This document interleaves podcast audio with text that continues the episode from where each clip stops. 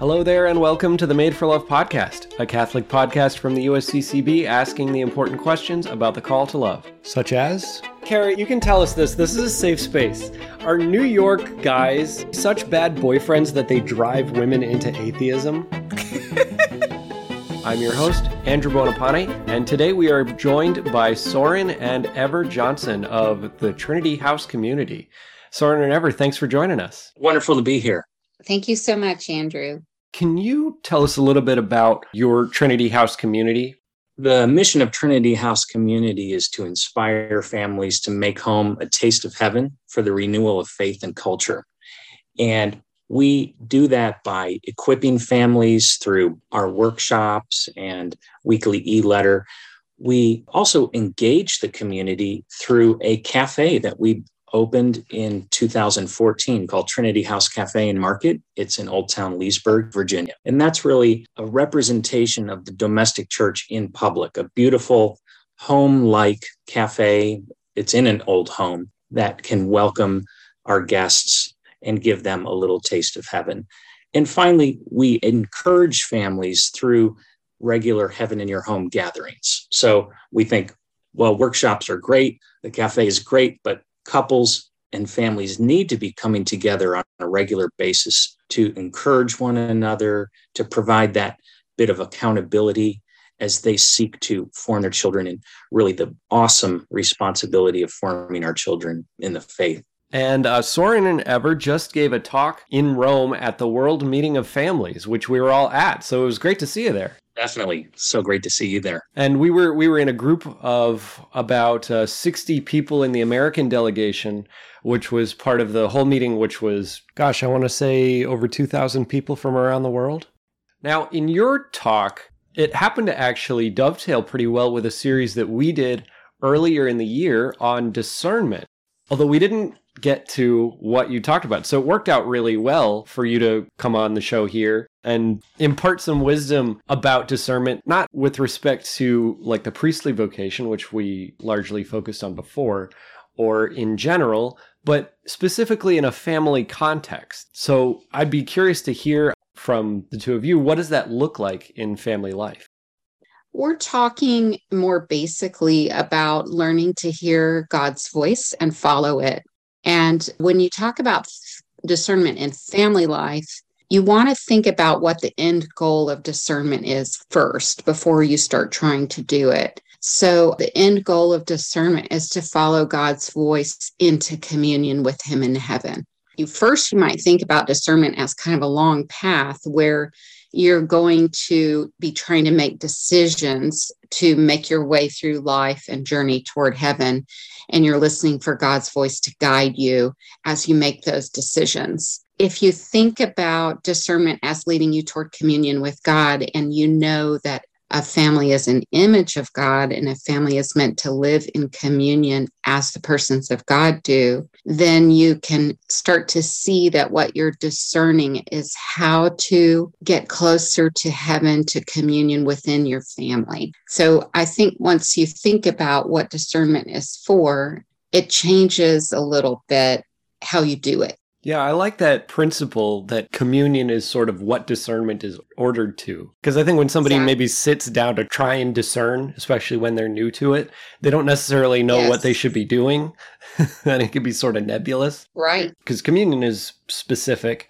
And there are a lot of other aspects of living as a Catholic, or a lot of other aspects of the spiritual life that already point towards communion. So you've kind of helped to make it easier to fold it into something we were already doing. Yes. And what's amazing is that the family is already further along in this life of discernment than possibly many parents think, in that each family is a communion of persons. Uh, the Catechism says that the Christian family is a communion of persons, a sign and image of the communion of the Father and the Son and the Holy Spirit.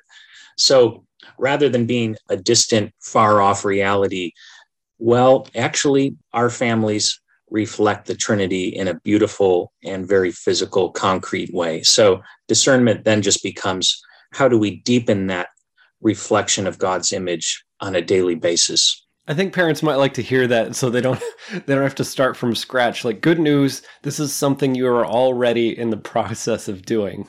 so you don't have to right. take on this whole new thing. Absolutely. Kind of speaking of that, as the, the family being an instance of communion, in the family, how do we create an atmosphere for good discernment? There's a couple of things that you can do. The main thing is what Soren just said, which is to understand that the family is an atmosphere for good discernment because the family is a communion of persons.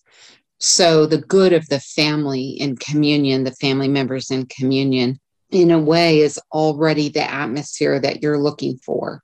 Another big part of creating an, a good atmosphere for discernment is to know that if you think of discernment as learning to follow God's voice, it can be a little worrisome and people worry that they'll mishear God's voice or they mm-hmm. won't be able to hear it or that he's too far ahead of them for them to be able to hear him. And so to know that the Eucharist is that kind of unfailing aid and discernment. So it's not so much about understanding what God is saying to you about the decision that he wants you to make, but more kind of clinging to him in the Eucharist as you make your way along that path. So whether you, you know, understand God in English or not, or in ideas or not, or in exactly how to make this decision or not, you can still be with God on the path that He's taking you on in the mm-hmm. Eucharist. Mm-hmm. And that's why we always focus on the Sabbath as such an important part of creating a good atmosphere for discernment that leads to communion in the family because when the family centers their family life around the Sabbath and around resting in the communion that God has given them from his own heart, then they get a very strong sense from that weekly communion how to stay with that. So when you go into your daily decisions and discerning how to stay in communion with God and your family members, whether those are small, medium, or large decisions about how the family can move forward, you're deeply rooted in that communion that God has given you. You don't have to create the communion amongst the family members. God gave it to you in the Eucharist. So now you need to maintain it with your decisions. And I think that's a little bit easier to do than thinking that you need to make the decision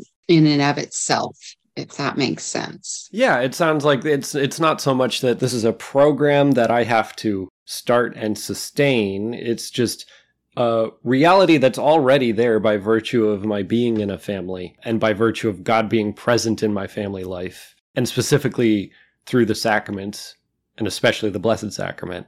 And then it's just up to me and my family members to kind of abide in that reality and be true to the thing right. that's already there rather than make yes. a thing that isn't there before. Exactly. And and good discernment is being true to communion. When you're asking yourself as a parent, should I work for one more hour or is it time for me to plan dinner and get that started and feed my family? What is good for your communion is the answer to each of those questions that's a you know a small question should i you know go on a run because i really need that fitness or should i help my is it time to help my child with his homework? What does our communion need? And sometimes your communion needs you to do self-care do the things that you need to do yeah. you know for yourself because you're not always capable of helping others with their things. So there's so many moments whether they're smaller or larger decisions where you have to take kind of the person and the common good into consideration because they're both part of the communion. Yeah. And then um, make that choice of what will make your communion stronger. What gets in the way of this kind of discernment that you're talking about? I think the biggest thing that gets in the way is lack of understanding what the family is, what the Christian family is for, and what our fundamental goal is. When people don't understand the family as an image of God living in interpersonal communion, they can get easily distracted by the world. You know, so you don't, if you don't have your end goal strongly in mind and understand how you're going to achieve it, And then you go into family life, and obviously, everyone knows it's very challenging. It can be chaotic. It's exhausting when you start having kids and all of the things that you have to do every day to take care of your family. I think people get um, pushed into a reactive mode where they don't really have their ideals as a goal that they're actively working on front and center. So then, of course, it's easy to become prey to all of the things that are so dehumanizing in our culture. Of course, you know, technology and the sort of move toward becoming simply a consumer rather than a creator, a co creator with God of culture and of communion, of community. Yeah, I think what gets in the way is distractions. It's not having your goal actively in mind and actively creating that immersive Catholic experience in your home for your family to enjoy and live in communion together and starting to basically just get pushed around by um, material forces in the world that compete for your attention, distract you, take up your time. And so a lot of families will go for months, if not years, without realizing that they aren't moving closer to their goal. They are just allowing themselves to be spent on worldly things and activities. When we look around, we're seeing that families are obviously wrestling with the attacks from the world, if you will, with nihilism and, of course, economic instability. But then within the family, obviously, we've got our own legacy of original sin, our wounds that may be carrying over from generation to generation, the anxiety, the overwhelm, the exhaustion.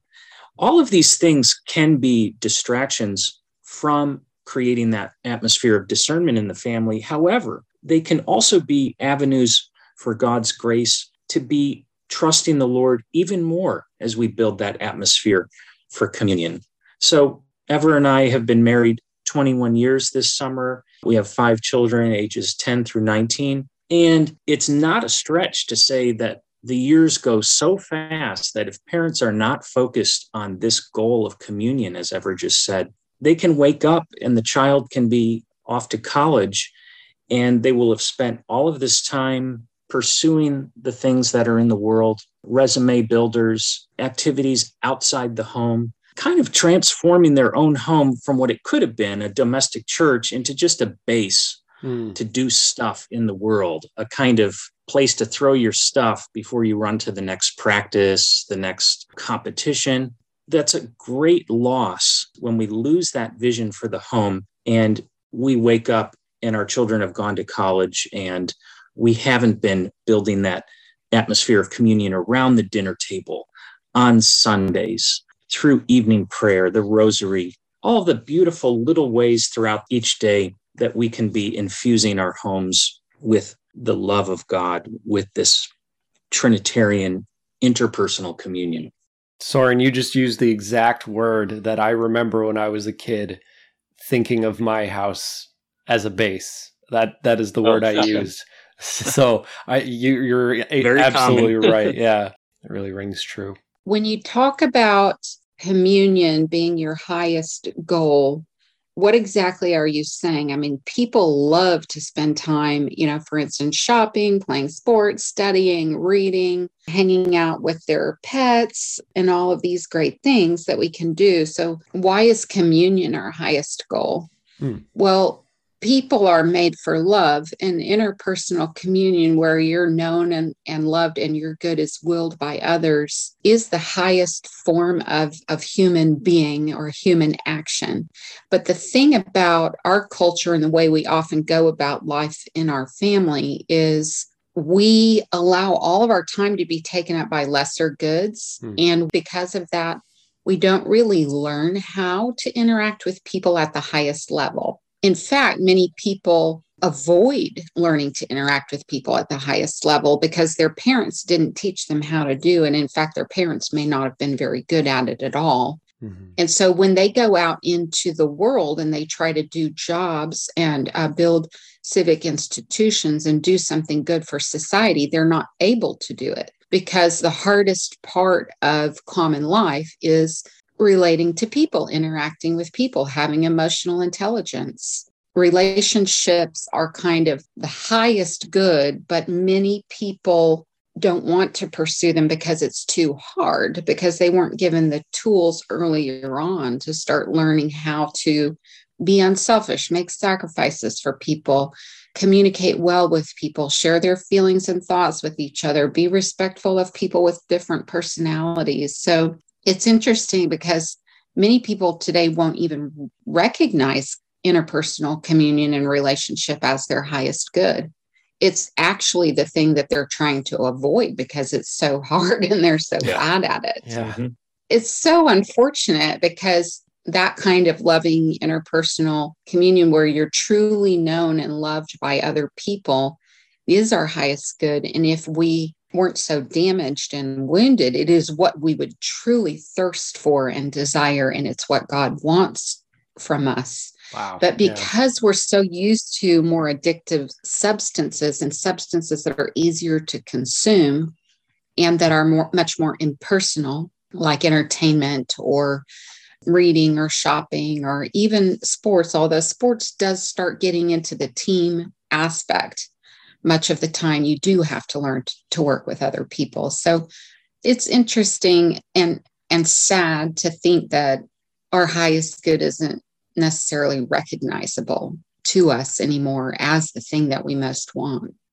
Yeah, and it seems like any of these, well, maybe not any, but a lot of these, you know, examples that you're using, they could in theory be sort of the location for this sort of communion to play out or the occasion for it to play out. Yes. Provided that the family has that deep interior understanding of what interpersonal communion means and is able to enter into that activity, not to flee from other people, but to find those other people in that activity and really to Amen. sort of see. Yes. And you know, ever I gotta I gotta be honest. When I first learned about something as abstract as Trinitarian theology, it seemed impossible to me, and it still does, to live in a family or to live in a marriage and not have that understanding of what communion is. To not have that understanding of how the persons of the Trinity relate and how that forms the foundation of our being and the fulfillment right. of all our desires. I don't know how it's possible to live in a family without that. Absolutely. It's it's sad, but we know a lot of people who are doing just that. Not that like families who do that successfully are like better or of greater value. It's just easier for them to be what they are. Exactly. For those who don't understand it and are letting themselves be distracted by lesser goals, the lifestyle is dehumanizing. Whereas they may very well turn away from learning how to be an interpersonal communion because it's so hard. They will also be grappling with a void at their core because no matter how many material pursuits you use to try to fill up the hole, the hole can only be filled by interpersonal communion. Right. So the thing that you may not recognize or may be running from or think is too hard to accomplish is going to haunt you anyway while you're consuming more and more material things. So yeah. it's sad because many many people are are leading a dehumanizing lifestyle where their life and their activities are taking place at a much lower level than they have been called to yeah. god has given them the gift of imaging his own life but and that's always available to them to learn how to do, but they're not doing it. And they would rather suffer the fallout of not having the thing that they were made for than go through the hard work of learning how to love. Mm. And of course, we're guilty of that almost, you know, every yeah. day in some very Absolutely. evident way we haven't chosen love we've been overwhelmed by you know whatever forces in the world and it's very very hard work and many marriages that we know once they get to the point of realizing how difficult it will be to actually love they decide to just live kind of two separate lives within the marriage and family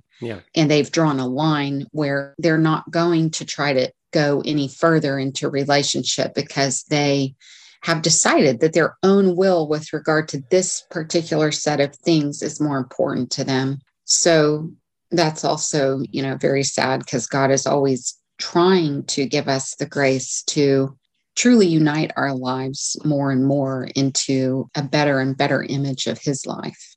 It's sad, but it's it's hopeful too because it means that there's you know we're, we're all sort of missing out on it to one extent or another, but at mm-hmm. least there's exactly. something at least there's something to be missed out on, and it's not just right exactly. It's yeah. not just seeking refuge in the phone so that you don't have to give your undivided attention to whoever whoever's annoying you in your house or something. Right. At least there is something more there that's always going to be available. Right. All right. Well, is there anything more that you want to add? I think for families who find this project of creating an atmosphere of discernment in family life, we would just encourage fellow parents to sure it can be overwhelming but to really take heart and to recognize that they can make a small step forward in this upcoming Sunday. You know, for so many of us, Sunday just becomes another day in the week, a time to get more work done. Ever and I are really trying to point to honoring the third commandment and making Sunday special for your family, of course, based in the Eucharist as a great first step in kind of reclaiming possibly the lost ground that a family might have when it comes to this immense project. It's a lifelong project, it's not a checklist. And so we want to encourage families to, if you're looking for one place to start, look at the opportunity that the Lord is providing each Sunday to renew us, to allow us to abide in Him. And then look at how you can carry that into the week. Maybe it's by getting back to family prayer, just five minutes per evening, or maybe one decade of the rosary, or for families who can pray the entire rosary each evening. Ever was blessed with a family that prayed the rosary every night and it's bearing fruit that she's seen, that we've seen. So we just wanted to offer that bit of encouragement because there's so much that might be pressing against us. You know, if you try it this Sunday and it doesn't work out so well because you're distracted or the kids are being noisy, good news, there's another Sunday after that. That's right. So That's right.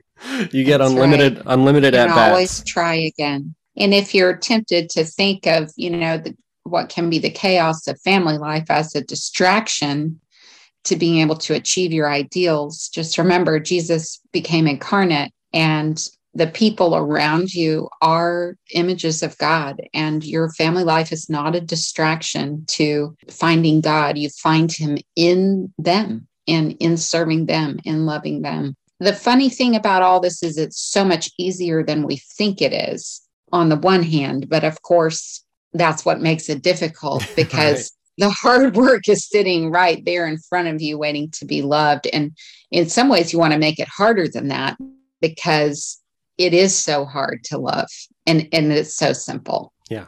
Oh, no, that's well put. Well, I think that's a good note to end on. We'll have a link to your website, trinityhousecommunity.org, and also to the cafe in our episode notes. Soren and Ever Johnson, thank you so much for joining us. Thank you, Andrew. Thanks, Andrew. And we are back with part two of the Before trilogy with Kara Bach. Kara, thanks for joining us. Thanks for having me. And we are coming in hot, having just watched Before Sunset from 2004. So, Kara, this was your first time seeing it, but uh, so you just watched it with your husband, and he had seen it before, right? Yes, indeed. And I've also seen this movie before. One of the things that hit me really hard is that this movie is set in 2004. I graduated from high school in 2003. Several things hit me. First of all, the CDs, mixed CDs, was like, wow, I'm really taking back right now. The other one was that does it occur to you that this entire storyline would not exist basically from this point onward? I got a Facebook account in 2004. None of this happens. Yeah, if nothing else, they were a little bit older. You know, they were in their 30s, so maybe they were they were hearing about MySpace and like catching the second wave of MySpace or something. Yeah, totally. We're not here to talk about advancements in technology. We're here to talk about the exciting developments after Jesse and Celine, our two main characters, parted ways at the end of the first movie in 1995. And so they are getting back together. They have bumped into each other in Paris not entirely by chance, because Jesse has written a book about the first movie, basically. And she came across the book and found him when he was doing his book tour when he was in her hometown of Paris. So I don't know if you noticed this, Kara, but he titled his book this time. Oh, I didn't notice that. No. Which is it's supposed to be so clever and precious because you know at first you think it's just this simple like this time as in not last time not next time but this time but it also has a little second meaning this limited time that we have together that is slipping away mm-hmm. playing directly into the hands of the kind of people that you see in the the book signing at the beginning of the movie who are fawning over Jesse. I'll give them credit. I appreciate a clever double entendre. And you know, Jesse, oh, he loves being listened to and being thought to be like insightful. Like he should really host a podcast because it sounds like that would really satisfy a lot of his uh, a lot of his desires. We're not going to talk about technology and advancements in technology, but Jesse definitely would be a podcast host if we were going to be talking about technology. Yeah.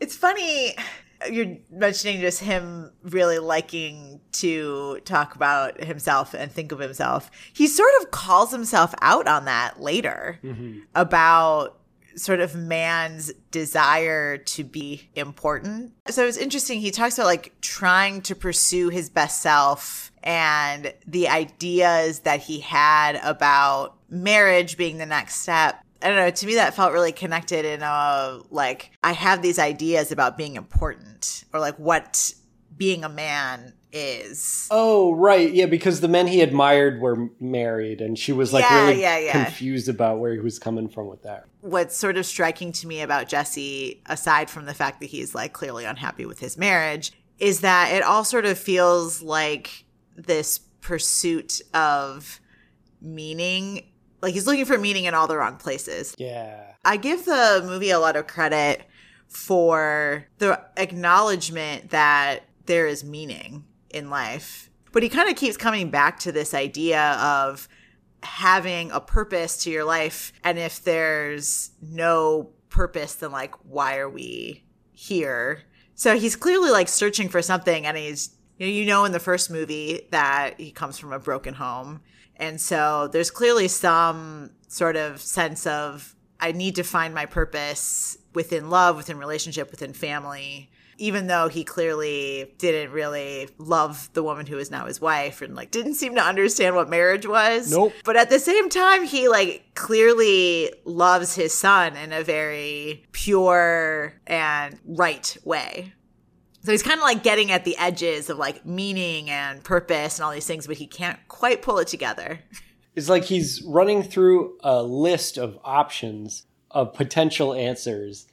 And actually, in the list are the like inklings of the right answer. And then he just mm-hmm. moves past it and goes on to the next item on the list. And he just doesn't go back to the right one and pursue that one further. Jesse's a way more interesting character to me and also frustrating. Like I just want to like reach through the screen and shake him a little bit because he's you're right because he's circling around the right ideas and he kind of is he clearly is acknowledging the right things. And we can I'll just dive into the kind of religion stuff. Like yeah. at one point, he mentions that he went to a Trappist monastery and how struck he was by the pursuit of being at peace with God and how much he admired it. And how he like he expected the monks to be grumpy and miserable and mm-hmm. turned out they were all just really happy because they weren't under like the pressures of the world and they were just able to the way we would phrase it abide in God's presence, mm-hmm. not bound up in the concerns of the world. He doesn't have the vocabulary to understand it that way. So he just thinks like I don't know, these guys lucked out and they're in a good spot. But It's like, it's like they've got something figured out, but it, he's so committed to not being religious that he can't kind of see like there's a reason why these guys are so at peace, yeah. and the the thing that you're searching for is a God shaped hole, and they have it filled. yeah, right. It's it's an interesting contrast to the friars they see walking around Vienna in the first movie, where they're sort of poking fun at him. And here mm-hmm. he has an experience of men in a religious community that is in this case positive and he admires it but he just doesn't you just got to dig into the why man just just keep going and he just moves on to the next thing yeah it's almost like their conversation you kind of get the sense that like that's how his life maybe is like their conversation mm. in a way it touches on serious things but they always sort of skirt around it because they never want to like get into it with each other yeah which it makes you feel like maybe that's how they're dealing with it in their own lives. Like That- they have these encounters with deep truths about humanity, but they can't quite spend the time looking them in the face. Yeah, that's a that's a big theme in this movie. I think even more than the last movie, where they're talking around a thing, but they're not saying it directly. I don't think they ever say "I love you" in either this movie or the first movie, but you know, so. you know that's how they feel. Right. I mean, they spend the whole movie sort of like dancing around the fact that they're both hurt by the whole experience. Right. Oh gosh, yeah. So because they they recognize they're very self aware people. They have spent a lot of time looking back on their experience in the first movie, and they have probably played out this very conversation in their heads in advance, figuring out what how how direct do they want to be, and they're very circumspect about it. So they're trying to play it natural while recognizing how awkward it is. Because I think that's one of the first things he says when they start the the walk and talk and they get back in the groove of what makes these movies so great. This is insane or this is weird or something like that. They don't pursue that any further. They just try and, you know, start a conversation, which because of their chemistry is very easy. Yeah. Going back to the the more mysterious angle, they talk about some other, you know, they sort of lump the Trappists in with some other varieties of belief. And one of them, they return to the reincarnation question without actually remembering that they did it the first time. And they've switched sides, or at least she has. Because in the first movie, she's very pro reincarnation. She believes in the palm reader. And in this one, she is mm. super rational, skeptical, doesn't believe in reincarnation, and doesn't remember believing otherwise. and casually brushes off the possibility of God, you know. Yeah. It's kind of interesting to me that on the one hand, she brushes it off. On the other, she feels this need to assert the fact that, like, well, I think that it's necessary to have some belief in like mystery or magic. Like, she brings out that Einstein quote, but it also f- feels very tightly entwined with her general posture about like relationships mm-hmm. too. Yeah. It's kind of like, well, now that I have taken the stance that there is no spiritual element that's real, it seems to have had the same impact on her love life where like everything is rational and like That's- I don't really believe in love in a way. That's a great point, actually. I didn't think about that because that's how Jesse works in the first movie, where he has this hmm. relational wound with his parents, and therefore he's cynical about everything else in the world because his parents' marriage didn't work out. So he thinks everything hmm. else is like that, and he doesn't believe in a higher power or anything like that. And now she is the one with the more recent relationship wound, although he has one too, where because she never met back up with Jesse for nine years and she's had all these relationships fail in between and she's never really felt it that, well, there, there can't be any transcendent meaning in the world because it's definitely not for her. Mm-hmm. So she thinks. It's cool how they, in both movies so far, play out this like impact that relational wounds have on something that they would not think is connected, which is their belief about larger metaphysical realities. But you're absolutely right. Like that determines their belief more than like a sober, uh, rational analysis of first principles. Yeah.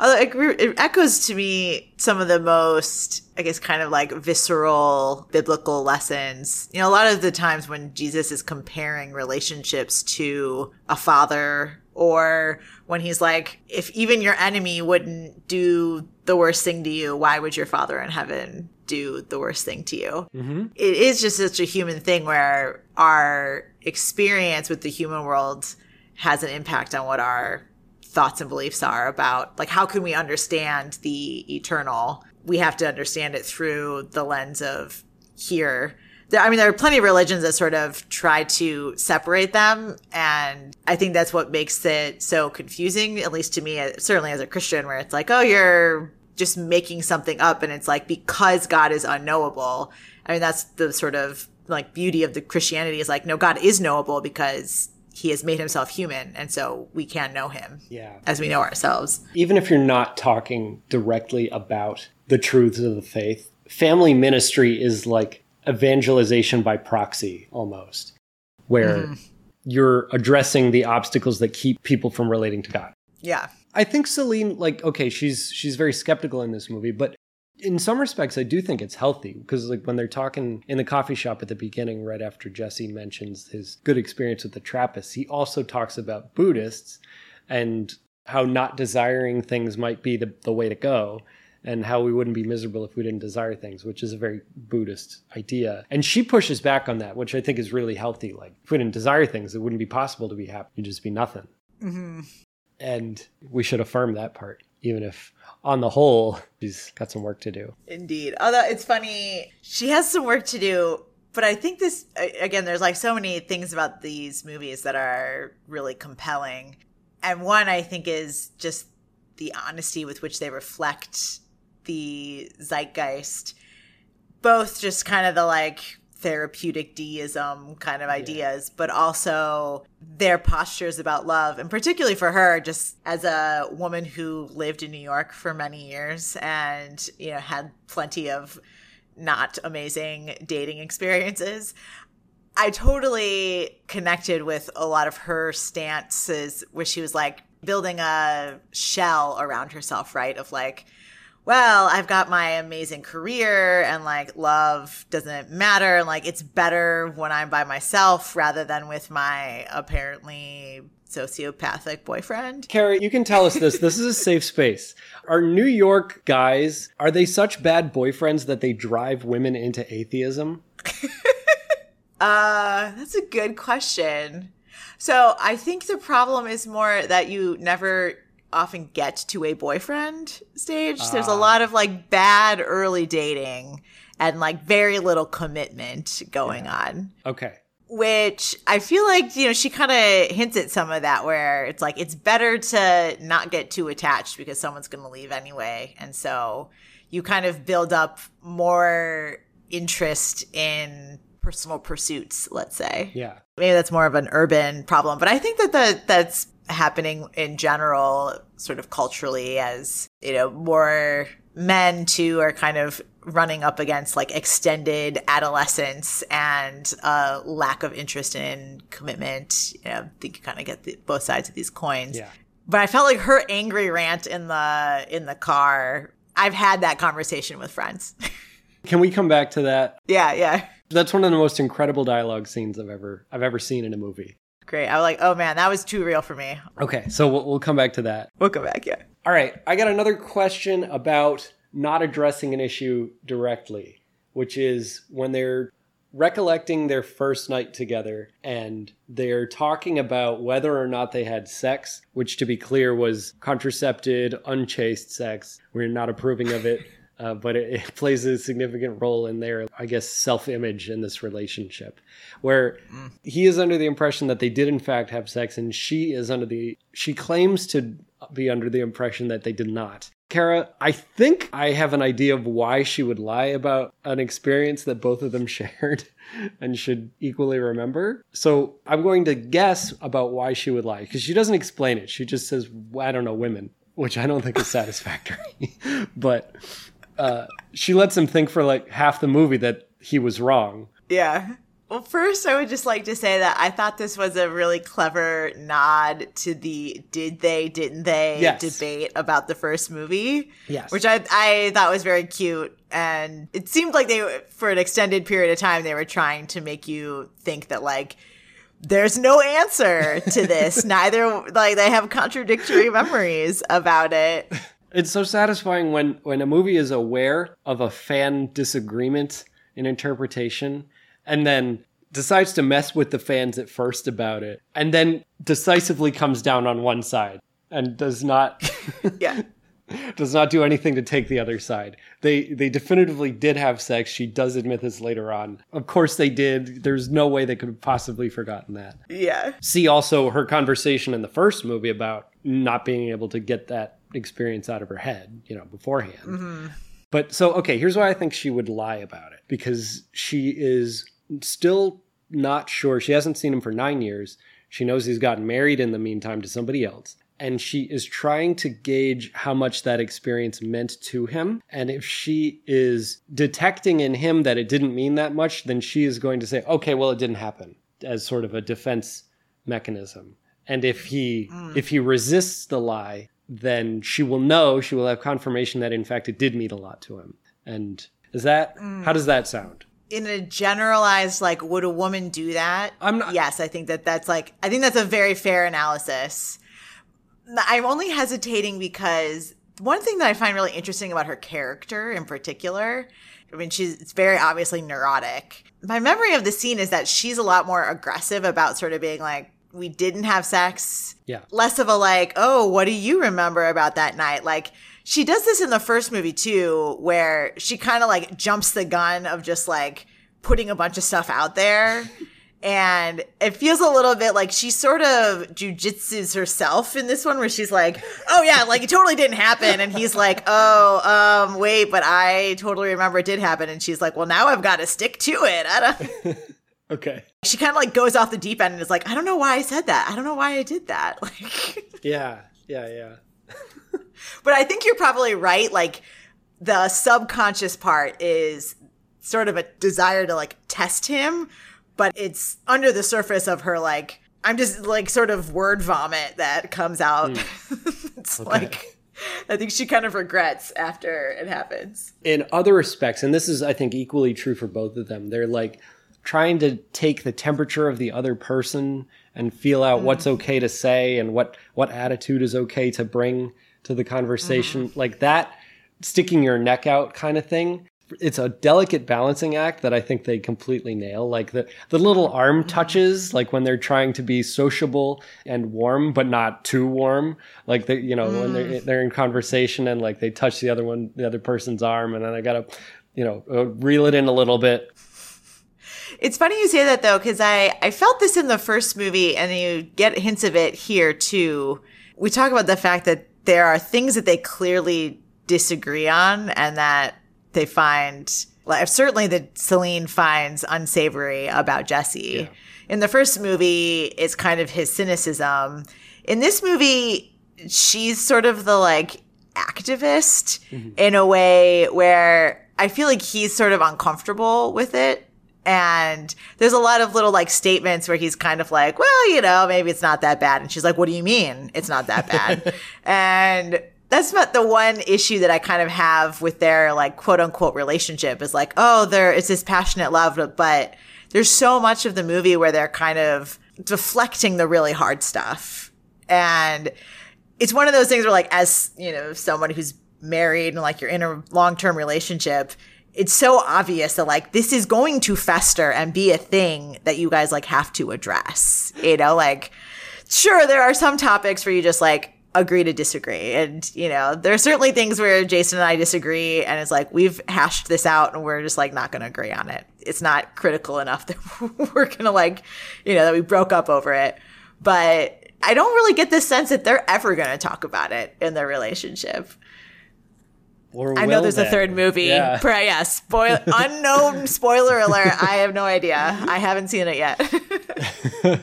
Right, and that kind of goes back to the sort of willingly not addressing many multiplying elephants in the room. Mm. The biggest one is that he's married, which they go a shockingly long time without addressing, even though his his wedding ring is wide out in the open for everybody to see. And she she has to bring it up. He doesn't even say, "Oh, we, we can't talk too long. I'm married." Like he is very willing to em- be emotionally unfaithful before uh, any like questions of even more serious forms of infidelity come up. He has to catch a flight to go back to the U.S. and he keeps procrastinating going to the airport because, of course, he wants to stay with Celine because it's the first time he's seen her in nine years and he's he's been thinking He's about clearly her been pining away. Yeah. He, he even says on his wedding day, as he was going to get married, he was thinking about Celine. Ugh. My dude, don't get married. Ugh. No. Yes. Don't get married. in fact, I'm going to bring this up. I don't think we can do it in this episode, but in the next episode, I want to debut a new segment to the podcast, a segment within our segment. So stay tuned. So we'll, we'll return to the question of Jesse on his wedding day because that, that needs to be discussed. I'm dying to know what this segment within the segment is. So yeah, terrible decision making in movies. little cliffhanger. Kind of. But we'll, we'll get there. Don't worry. okay. Okay. I think his point of no return here, when he realizes that, oh, I'm not just catching up with this person today and then when I go back to my real life, but this is the woman I am in my mind I am meant to be with, and no one else is ever going to make me as happy as this person in front of me.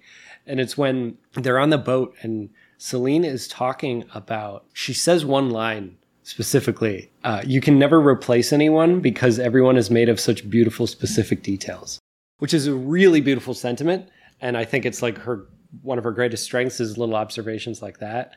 But after that point, he's done. He's like, "What are we doing here? Come on, we can't we can't go back." Yes, totally. And she she she tries to like push back and say, "Well, you know, what if we get together and we hate each other?" And he's like, "Yeah, like we hate each other right now, nine years later. Come on." Although also a good insight on her part, but it's again one of those deflections, right? It's like uh, I'm not going to take the risk. Yeah. By saying that, well, it could be bad, and so I don't want to put my heart on the line. Right. So speaking of putting one's heart on the line, maybe we should go to the the car as they're leaving the boat trip where they have the real conversation. The the scene. Yeah, the scene. Also, I hope that uh, I hope the driver doesn't speak much English because, like, wow, what an awkward scene to be overseeing. Yeah.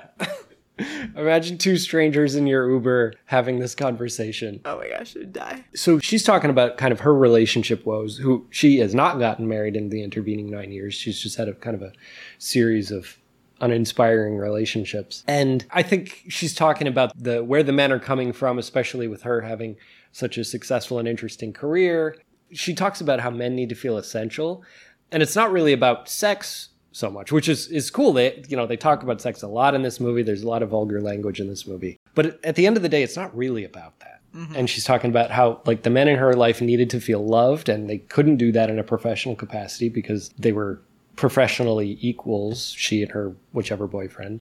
Because she doesn't need a man to provide for her. What she says is she needs a man to love her and that she can love.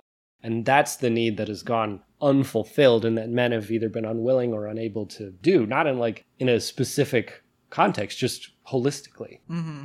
And so, Kara, this this speech like resonated with you too, right? Oh, I mean, I probably could have given this speech at some point in my dating career it, it actually was like a little too real. I've given this speech. I've heard friends give this speech. It was like a real cry of the mid 2010 uh, single woman for sure. Yeah. I can't remember the entirety of her rant, but the one that got me was when she was talking about the ex boyfriends who then come and tell her that she taught them how to love and she's always the girlfriend before the girlfriend who becomes the wife. I was like yep i've been there. I've done that. That hurts. Uh, but i love her little rant where she's like why didn't they ask me to marry them? I would have said no but at least they should have asked me. Amazingly true line. I was like oh that's so brutal but so good it feels trite to say like what's wrong with me but she is identifying that okay obviously like i can pick guys who are capable of loving mm-hmm. they can love other people but not me so right. like what's going on right. with this yeah, I got to tell you. So it's interesting in this movie, the two main actors, they were more involved in the writing process than they were in the mm. previous movie. Like they were still involved to some extent, but here from from pretty much the get-go, they were in the room helping to write the movie. So I think it it speaks to maybe a little bit more genuineness and a little bit more kind of visceral feel to what they're saying. Both mm. of them. But that speech that she gives before Jesse goes and there's his significant problems, that devastated me the first time I, I heard it and really since because it, it absolutely resonates. Like her, her line about how she's never been able to find another connection and how she sort of resents him for like sapping all the romanticism out of life and like how every relationship mm-hmm. since because of the lack of connection has made her feel like love wasn't for her absolutely shattering shattering stuff, Kara. Did that speak to you? There are a few movies where the dialogue alone will hit you that much without mm. a striking visual or without a plot development to go with it or some, something like that. Soaring music or, you know, something about the particular mm. language of film. This is not that. This is just a person talking in a car and it's still mm-hmm. able to have that kind of impact. Yeah, I think it's for all the movie's considerable faults, it's an incredible voice to give a platform to. Well, she's so good in it too because she's doing it in that kind of like like my hysteria is building and I kind of can't stop it all tumbling out. Yeah, that's another thing. Like, that is how people do it. They don't get up to the microphone and start really big. They build to it and it, they just, it gets out and they don't even necessarily want it to get out. But once it starts coming and the dam breaks, then you kind of can't help it. And what's really funny is like his reaction to that is not, he's not wringing his hands. He's happy to hear this and he's kind of amused by it. Like he kind of thinks it's funny in a, in a very dark way. but he's relieved to hear that she cares about him to this extent, obviously. Yeah. I mean, I don't know if I've like, you know, divulged the entirety of my husband and I's long long history. we were laughing several times through this movie because I mean, there's a line at one point about like, there's only a few people who you really connect with. Yeah. And this idea of like going back to them. And this is, it is that kind of like, that like heart thumping.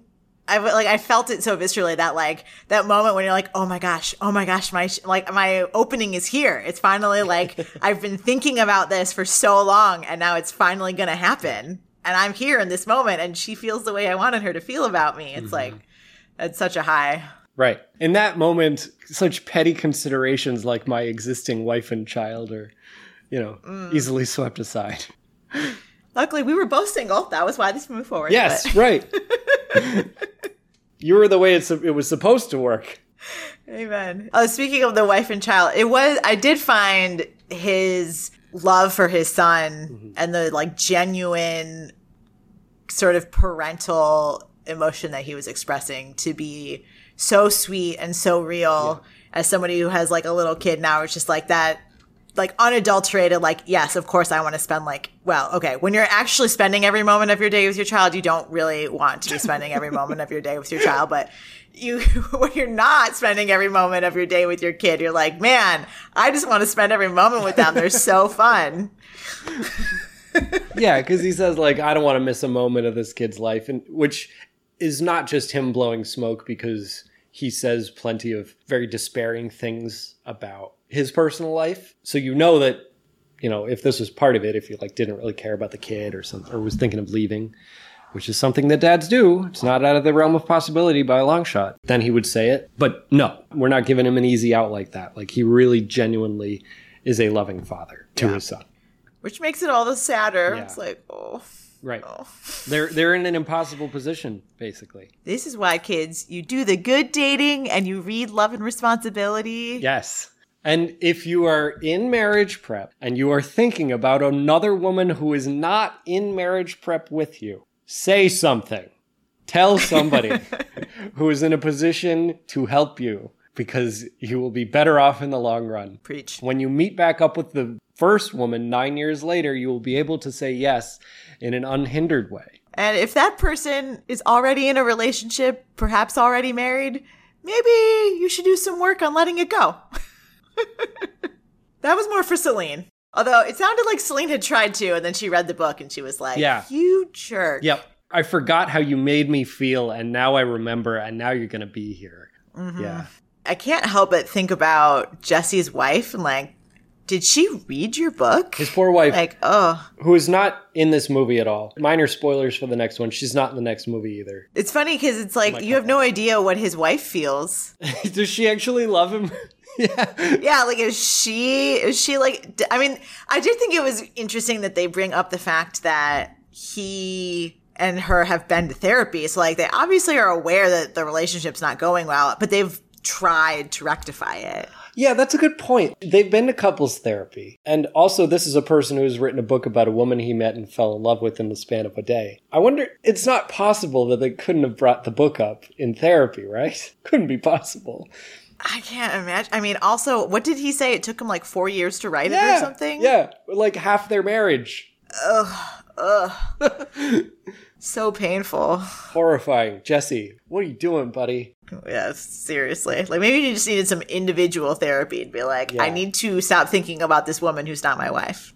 Because okay, timeline. They meet June 1995. They were going to meet up December 1995, but Celine couldn't make it because her grandmother's burial was that day faithfully. He goes, he spends a couple of days in the Vienna train station looking for her, doesn't see her. He leaves crushed as low as you could be, rock bottom goes back to the US, meets back up with an old girlfriend, and hooks up with her at some point. Actually, no, we know because his son is four years old, so it's not right away. So he meets back up with his old girlfriend, and later on they hook up. The way he phrases it is she got oh. pregnant, Oh. not really taking any responsibility there.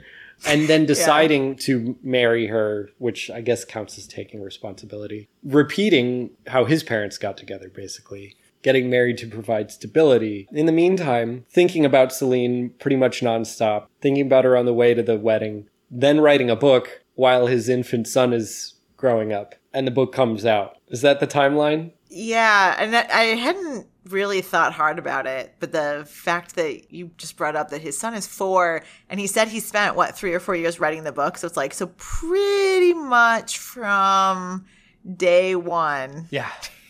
You decided that, or not even decided, but just like I'm going to obsess over this woman even more formally by writing a book about it, so I really can't stop thinking about it. Yep.